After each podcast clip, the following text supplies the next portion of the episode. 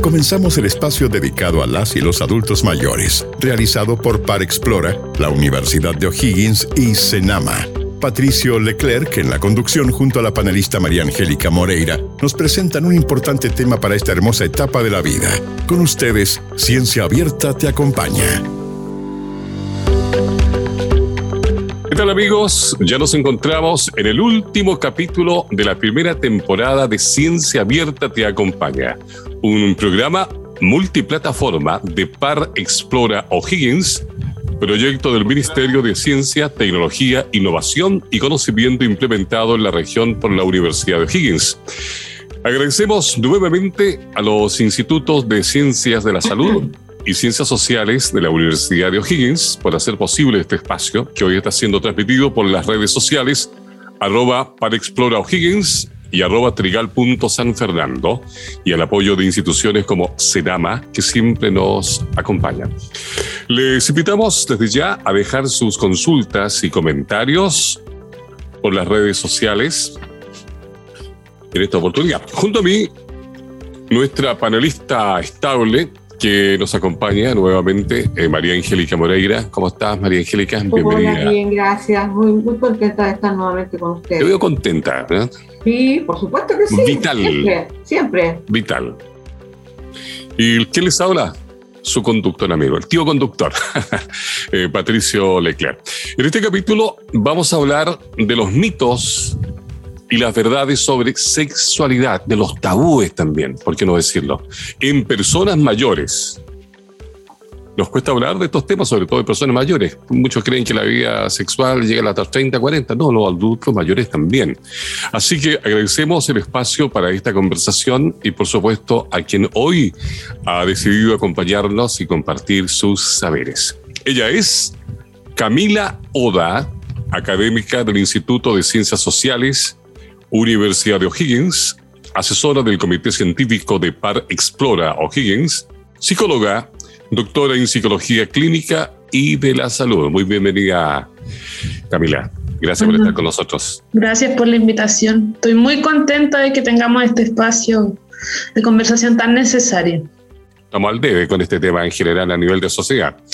Camila, el tema de hoy es algo que hablamos poco, nos causa pudor, se utiliza en chistes, bromas, es el fundamento, inhibe a las personas mayores cuando hay tallas de este tipo, son tallas de mal gusto, ¿no es cierto? En general, no hay conversaciones sobre la sexualidad en el almuerzo familiar.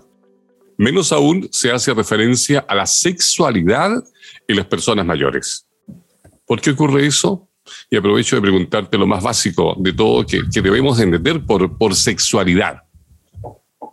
Bueno, eh, me parece muy buena pregunta. La sexualidad no es una cosa concreta, sino que es un concepto complejo en el sentido que abarca muchas, muchas cosas como el género, que quiere decir lo que esperamos de las personas por ser eh, de un sexo o de otro, eh, la orientación sexual, que es sobre hacia quienes nos sentimos atraídos, la vinculación afectiva, la confianza que establecemos, la reproducción obviamente es un tema importante dentro de la definición de sexualidad y el erotismo, que es esa maravillosa capacidad humana que tenemos de dar una interpretación subjetiva a todos estos procesos físicos que nos pasan vinculados a, la excitación, al, sentir deseo sexual, ¿verdad? Que es lo que nos diferencia también de los animales eh, no humanos, que nosotros damos esta doble interpretación, podemos disfrutar viviéndola, rememorándola, o sea, la sexualidad en la vida humana es un aspecto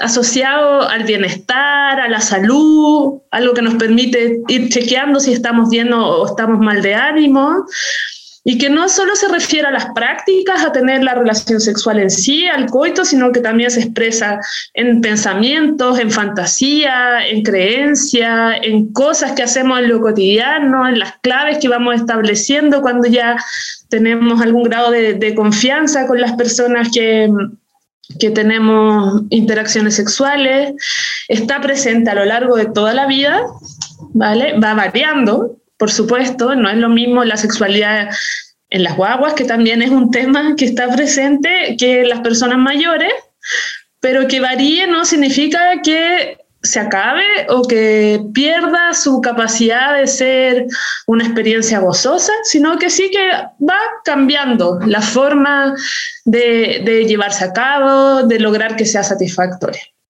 Sobre la pregunta de por qué es tabú, bueno, es tabú primero porque hay toda una influencia religiosa asociada a la sexualidad, ¿verdad? Si revisamos en países como el nuestro, donde la religión católica, por ejemplo, ha marcado nuestra cultura, claro, la sexualidad queda, eh, queda acotada a un acto reproductivo, ¿verdad? A la procreación, Después ha sido una forma de dominación, especialmente hacia las mujeres. Entonces, mientras menos información tengan, más fácil es que no se quejen, que no esperen más de lo que toca. De hecho, antes, yo me acuerdo, por ejemplo, hablando con mis abuelas, que mis abuelas decían que a ellas les decían, bueno, tú te vas a dejar y el hombre va a saber qué hacer, que también es una carga gigante sobre los hombres.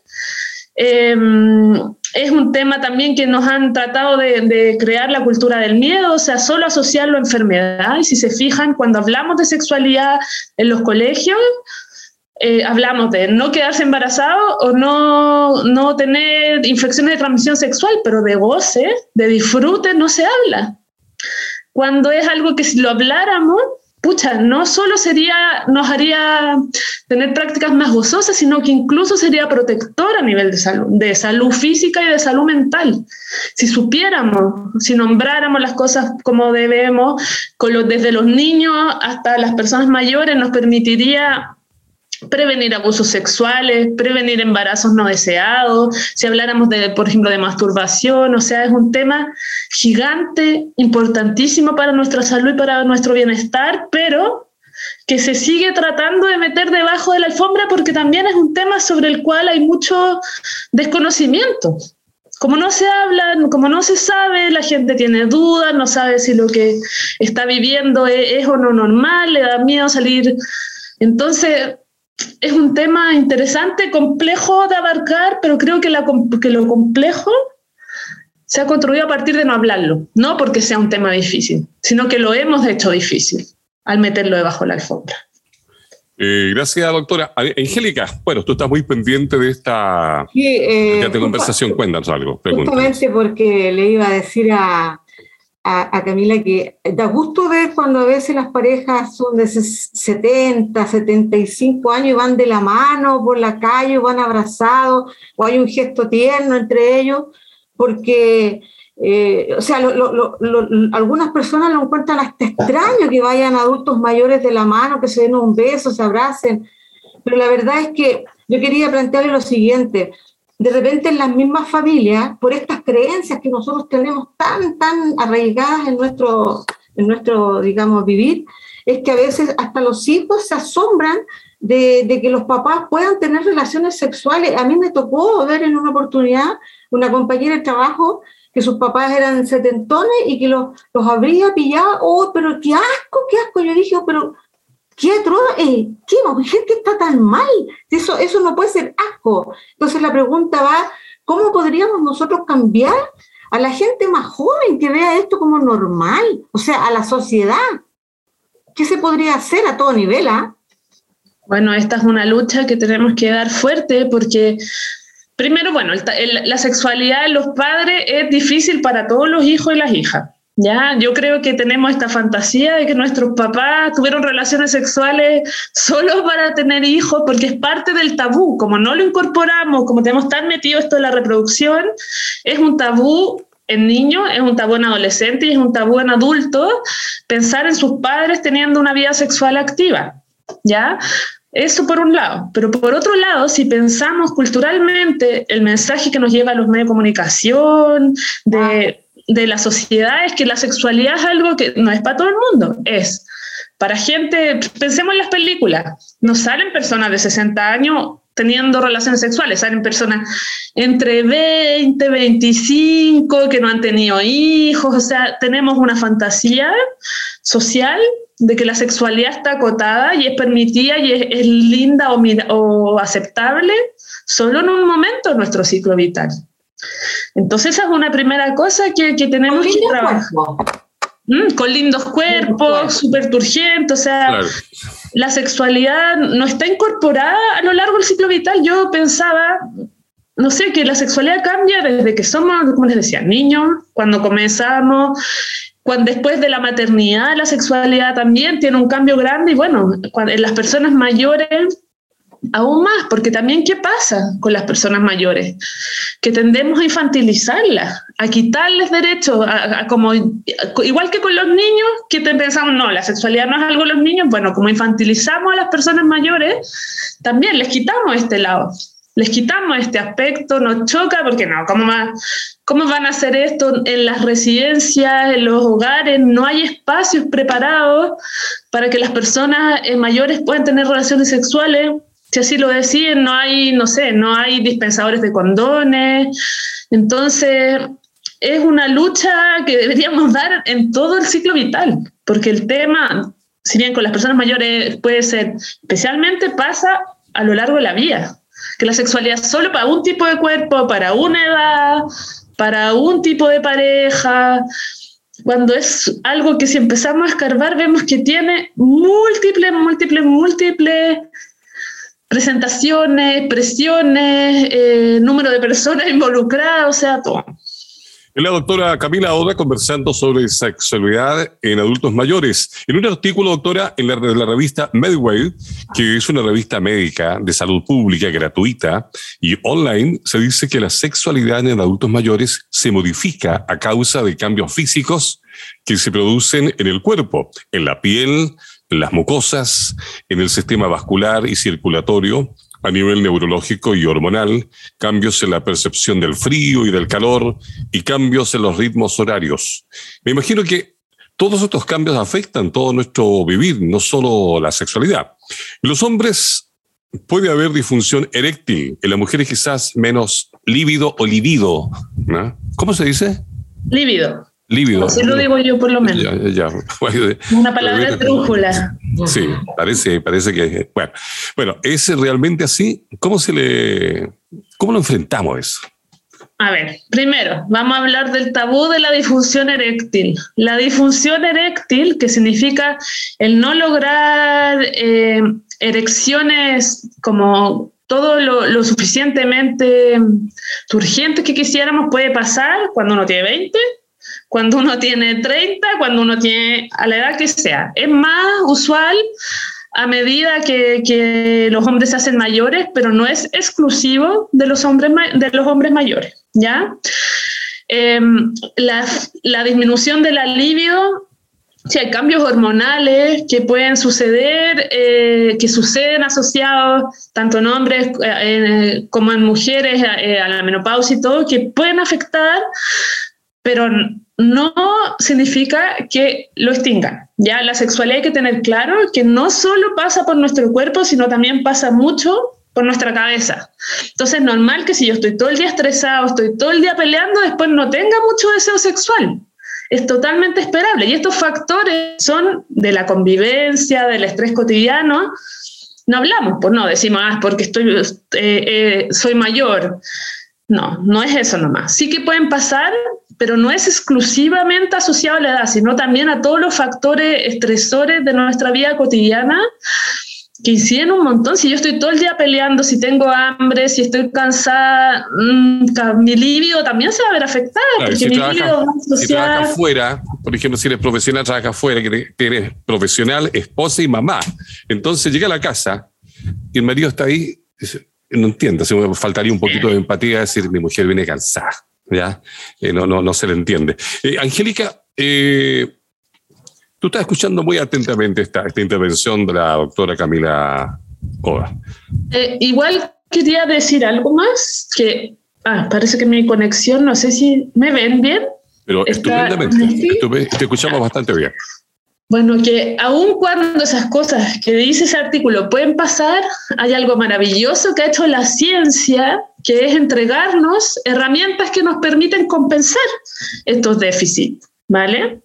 Si bien insisto que todo el cómo estemos a nivel de bienestar subjetivo va a influir mucho, si yo noto como hombre que mis erecciones ya no son de la calidad que eran, y quiero, quiero, no sé, quiero probar, volver, algo que me ayude, bueno, existe el Viagra, que el Viagra es un, un, descubrimiento, o sea, que además tiene un montón de beneficios para la salud. Que en eso la doctora Burrone, que estuvo la sesión pasada, ahora me acordaba que ella me explicó una vez que dimos esta charla, bueno, el Viagra, que hay que hablarlo con el médico, pero que está contraindicado en muy pocos casos, nos puede ayudar a tener erecciones bastante eh, satisfactorias. En las mujeres, ¿qué puede variar? Varía, por ejemplo, la lubricación vaginal, ¿verdad? Hay más sequedad, pero existen los lubricantes, que los venden en la farmacia, que hay de todos precios, o sea, la ciencia nos ha ayudado a que en esto, a, a, tener herramientas que nos permitan seguir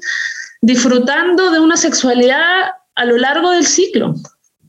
Pero además tenemos que recordar que la sexualidad no es solo el coito, no es solo la penetración, la sexualidad se puede vivir de muchas otras maneras y la exploración de nuestros cuerpos a lo largo que estos van cambiando, pucha, nos va a mostrar unos caminos increíbles, pero hay que tomarse el tiempo, el tiempo de descubrirnos, de explorarnos, de explorarnos solos, de explorarnos con otras personas, eh, porque los caminos van cambiando, pero camino hay siempre.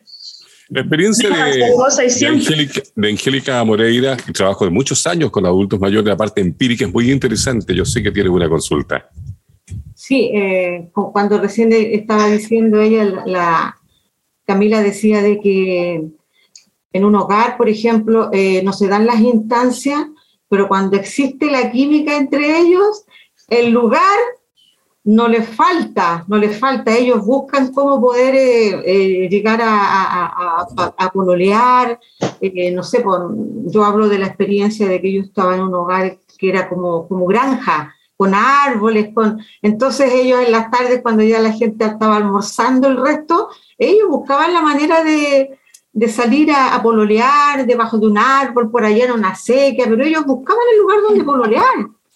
O en una oportunidad también eh, fui con ellos a un, a un a Córdoba, Argentina, y en el bus iba cada uno en su lado. Pero en la noche nosotros nos salimos a, a, las piezas a visitar, se cambiaron de pieza y todo, ¿eh? Entonces yo quiero decir de que uno cree que estas cosas no pasan, pero ellos las hacen, las hacen no, no tienen problemas con eso. Entonces, mi pregunta era, más que nada, eh, cuando las parejas, a veces los matrimonios llevan muchos años juntos, ellas se van desgastando entre ellos por otro tipo de problemas, que económico, que con los hijos, en fin, que ahora hay tantos hijos cachos en, en, en, los mayores, eh, y buscan afuera entonces, y a veces llegan a las separaciones. ¿Cómo, ¿Cómo, se puede solucionar a veces este tipo de problemas que tienen los matrimonios de adultos mayores? perdón, a propósito de eso, hay una pregunta del público, María Angélica.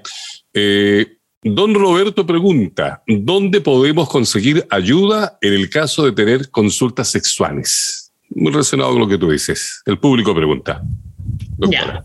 Bueno, para empezar, o sea, lo, que hablaba antes, ¿cómo solucionar los problemas? Bueno, existe la, como buena psicóloga, lo que yo recomendaría es buscar terapia, ¿vale? Para tratar eh, los problemas, porque, como les decía antes, si yo estoy todo el día peleando, estoy todo el día enojada, estoy estresada, me estoy llevando pésimo con mi pareja, es muy, poco probable que después tenga ganas de, de tener una interacción sexoafectiva con la misma.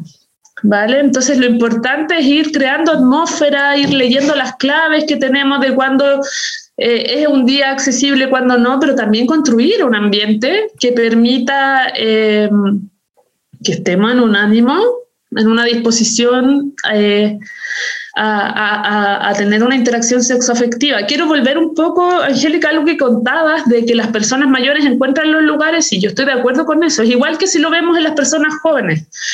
Pero el punto es que qué distinto sería si lo pudieran hacer con calma, sin el miedo a que los pillen, en un lugar cómodo, o sea, en una cama que puedan cerrar la puerta con llaves o, no sé, o como sea. ¿Por qué tiene que ser con, a. ¿Por qué tiene que ser con el peligro de ser pillado? O sea, eso, que por un lado puede resultar como una aventura, también es algo que puede afectar incluso nuestra, no sé, nuestra lubricación vaginal, el temor a que nos pillen. Entonces, ojalá, ojalá que los derechos sexuales y reproductivos, o sea, los derechos sexuales, sobre todo en las personas mayores, fueran respetados, porque tienen todo el derecho me consta también que la sexualidad en las residencias es algo, es un fenómeno que pasa, pero lo que a mí me da mucha rabia es que tenga que pasar así a la mala, a escondida, buscando la ocasión cuando tienen todo el derecho, ahora que más encima no tienen la preocupación de la, de, no sé, del riesgo reproductivo, a explorar su sexualidad eh, con calma, con libertad y en un espacio que sea confortable. Sobre la pregunta de dónde consultar. Bueno, cuando yo hablo con mis alumnos sobre dónde consultar, casi siempre hay muchas redes, eh, medios como a través de redes sociales, hay varios lugares donde uno se puede informar. Pero cuando eh, la tecnología no nos está cercano, ¿con quién deberíamos consultar? Bueno, deberíamos consultar con nuestros médicos, con nuestras enfermeras, ¿vale? Con el personal de salud. El personal de salud debería estar preparado y abierto a contestar todas las dudas que tengamos cuando tenemos 15 ¿ah? y cuando tenemos 80. Estamos al Estamos debe, al debe totalmente. Y a propósito de eso, mira, otra pregunta que apunta a lo mismo, porque estamos eh, como sociedad, como sistema, eh, estamos al debe. Sandra, doña Sandra pregunta, ¿es recomendable tomar medicamentos autorrecetados o es recomendable ir a un especialista con anterioridad? No, yo nunca voy a, o sea, para la sexualidad o para lo que sea, la automedicación está contraindicada, ¿vale? Porque los riesgos que puedo asumir sin saber por automedicarme son altos. Entonces, lo que deberíamos hacer si necesitamos medicación es consultar con nuestro médico. Ahora, ¿qué puedo hacer si sin consultar, por ejemplo? Puedo ir y comprar en la farmacia un lubricante ya puedo experimentar. Ese tipo de cosas no necesito eh, para comprar preservativos, tampoco tengo que ir a consultar y que este es un tema importantísimo porque que sean personas mayores no los hace eh, inmunes a las infecciones de transmisión sexual. Entonces, este es un punto súper importante que no porque tenga a lo largo del ciclo vital los preservativos, eh, los métodos de barrera deberían acompañarnos, ¿ya? Porque sí que también tenemos un problema de que hay muchas infecciones de transmisión sexual en personas mayores, porque como ya pasó el riesgo reproductivo, se olvidan de que esto hay que incorporarlo, ¿ya? Bueno, ¿sabes? Eh, solicitamos a los auditores de Facebook responder la breve encuesta que aparece en los comentarios. Eso nos va a ayudar bastante a seguir mejorando. Les recordamos que estamos en Ciencia Abierta. Te acompaña un programa realizado en conjunto por Par Explora O'Higgins, Radio Trigal y los Institutos de Ciencias de la Salud y Sociales de la Universidad de O'Higgins. Y siguiendo con este interesante tema, me gustaría preguntarte, doctora Camila Oda, desde tu disciplina claramente, ¿cuáles son los efectos de la menopausia y de la andropausia? ¿Debemos preocuparnos? ¿Cómo podemos prepararnos para enfrentarnos? A ver, los cambios hormonales en general a lo largo del ciclo vital van a ser algo que van a afectar nuestra sexualidad, ¿verdad? La, andropausia está asociada a la disminución de la testosterona, a que se reduce el tamaño de los testículos, o sea, puede afectar, y la menopausia, bueno, al, terminar, eh, claro, de producirse hormonas eh, sexuales, sí que notamos diferencias, pero insisto, que podemos notar diferencias que son sequedad, puede que la libido disminuya, pero yo puedo alimentar eso que disminuye, lo puedo compensar por otros lados, ¿vale? El tema es que tenemos tan asociado a que esto es solo hormonal que nos descuidamos después. Y no, es algo que puede afectar, sí, pero tenemos cómo manejarlo. Lo que les decía antes, si yo no logro tener erecciones de una, como espero, bueno, existen medicamentos que me pueden ayudar. Si yo no logro lubricarme como espero, existen, eh, existen eh, lubricantes eh, que también me pueden ayudar, porque sí que hay que recordar que la penetración, por ejemplo, en seco es algo que es doloroso, que aumenta nuestro riesgo de infecciones de transmisión sexual, porque si yo fricciono dos cosas que están secas, es mucho más probable que se produzcan cortes, ¿verdad? Bueno, lo mismo pasa con nuestras mucosas. Entonces, el tener prácticas penetrativas en seco es algo que va a ser incómodo y que aumenta eh, la probabilidad de infección eh, de transmisión sexual, pero que puedo solucionar con un simple lubricante que de verdad que hay de todos los precios y que incluso puede ser que los den en los consultorios. No estoy segura de esto, pero son accesibles. Oye, el tema bastante interesante porque la gente sigue eh, eh, haciendo consulta. Por ejemplo, doña Elsa pregunta, ¿qué rol debe asumir la familia respecto a la sexualidad de las personas mayores? Sobre todo pensando en personas quizás de más de 70, 80 años. Hay quienes quedan viudos o viudas y se piensa que allí se acabó todo.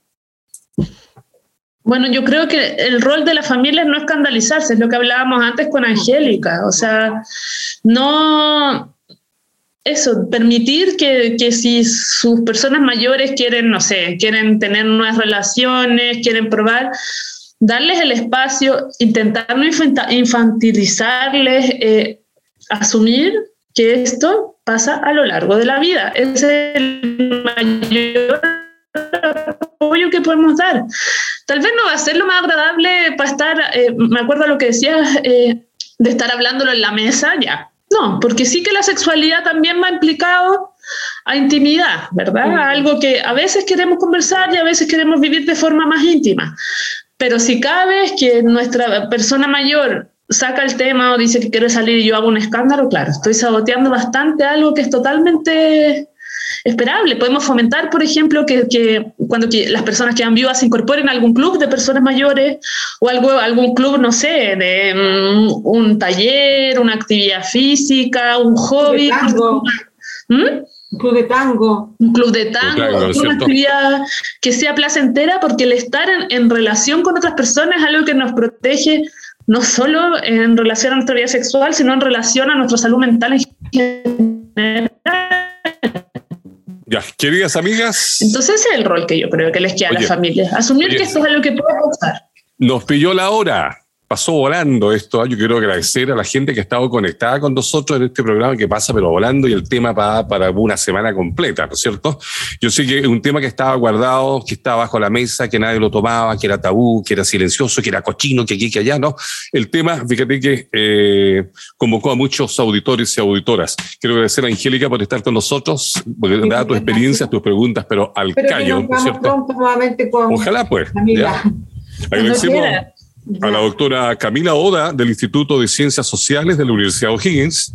La despedimos, pero primero pedimos que nos deje algunas palabritas. ¿ya? No, estamos, quedamos al día contigo porque el tema es apasionante ah. y tenemos un vacío tremendo. Bueno, yo primero dejo abierto eh, la puerta. Si me quieren invitar de nuevo a que hablemos de prácticas concretas, de uso de juguetes, de lo que quieran, porque hay muchas formas, insisto, de vivir la sexualidad. Y eso, recordar que la sexualidad es algo que nos acompaña a lo largo del ciclo vital y que que varíe no significa que se acabe, ni que sea menos gozosa, sino que es distinta tal como es distinta cuando en los distintos momentos de la vida, bueno, que sea diferente no significa que sea mala. Así que yo espero que podamos seguir hablando de esto, yo feliz de participar.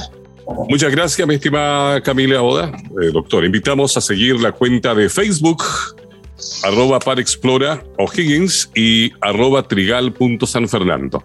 Y con este capítulo, queridos amigos, cerramos la primera temporada de Ciencia Abierta. Te acompaña, pero nos reencontraremos en marzo en este mismo canal y a la misma hora y por supuesto también en la frecuencia de Radio Trigal todos los viernes de marzo.